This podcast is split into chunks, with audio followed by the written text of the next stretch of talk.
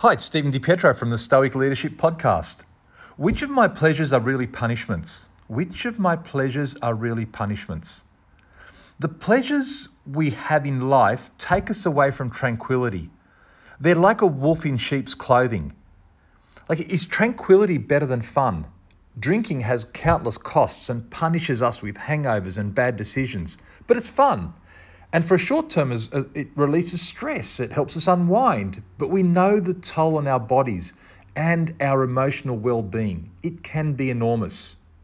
I like nice things and I want my kids to have nice things. I have a nice house with a pool. My friends have got things like boats and water skis, but we know that the more stuff we have to give us pleasure, the greater the cost. Well, we don't always know that. We're not always aware. The costs are not just financial, but they are costs in terms of maintenance and headaches. Where will I store the jet ski? I have to get the car fixed. I have to renew the insurance on my on my motorbike. Whatever the possession is, it, it's going to have a cost, and most of those possessions are there for pleasure. The problem's not that we're attached to our possessions, rather that our possessions have so many attachments. Let me say that one again. The problem is not that we're attached to our possessions, rather that our, than our possessions have so many attachments. Our possessions have so many attachments to us. We constantly have to deal with these possessions in actions or in thoughts. Each possession has numerous tentacles in our lives. It's in my power whether or not I get attached to a possession. However, it's not in my power to detach myself. So, what am I talking about here? Let me explain with an example. Many years ago, we got a pool when the kids were younger. There was a whole lot of excitement, and the pool was a great, great fun, especially in the first years when the kids were younger.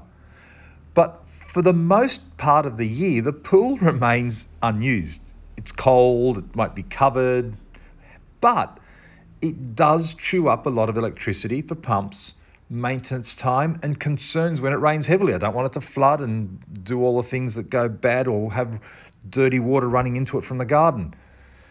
So even though I'm not using it, there is still a lot of work involved and I've got to think about it. It, it occupies space in my head. Now, I've become quite detached from the pool, but the pool still is attached to me. It's still attached itself. I've got a friend who owns a jet ski. He remarked to me the other day that he still has to deal with the jet ski even if it's been sitting unused in the corner of the garage. He said to me, I have to look at it. I have to maneuver the lawnmower around it. I have to have arguments with, with my wife about it. I have to listen to my kids badgering me about taking it out. Although he's disconnected from it, it continues to attach itself to him like a virus. All pleasures have a cost, even love. And the cost of love is freedom. Well, that's one of the costs of love. Let's look at, let's look at the ultimate love. The ultimate love is the love of a child. Before my kids were born, I could decide to do something at 1 p.m. and it was pretty much within my power whether or not I did it. But once a child is born, if they fall asleep at 12:45 just before I have to go out, I'm not going out. My, my freedom has been compromised. I'm not going to wake that child up, especially if they had a bad night the night before. My freedom is definitely compromised. I can't go out partying with my friends three nights a week anymore. My wife would understandably be upset.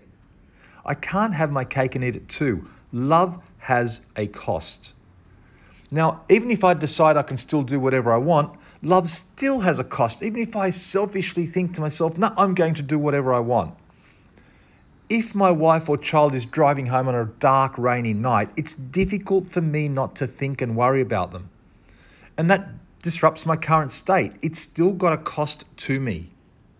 Now, I know that I shouldn't worry because I can't do anything about it, because it's an external event. But that initial impulse, it still enters my mind, and then I have to get it under control with logic this process is still a cost. It occupies my, my mind. So yes, it's a it's not a worry is not a stoic principle, but it's very difficult not to let that initial impulse enter your head or my head and then for me to have to get that under control and think, well, there's nothing I can do about it. That I've taught my kids well how to drive. Um, I know my wife's in a safe car, she's a safe driver, and I know they're on a safe road. And even if they weren't, there's nothing I can do. I have to just let things be. That whole thought process, yes, it's a stoic thought process, but it takes energy. It has a cost. The love, even if I am selfish and do whatever I want, has a cost.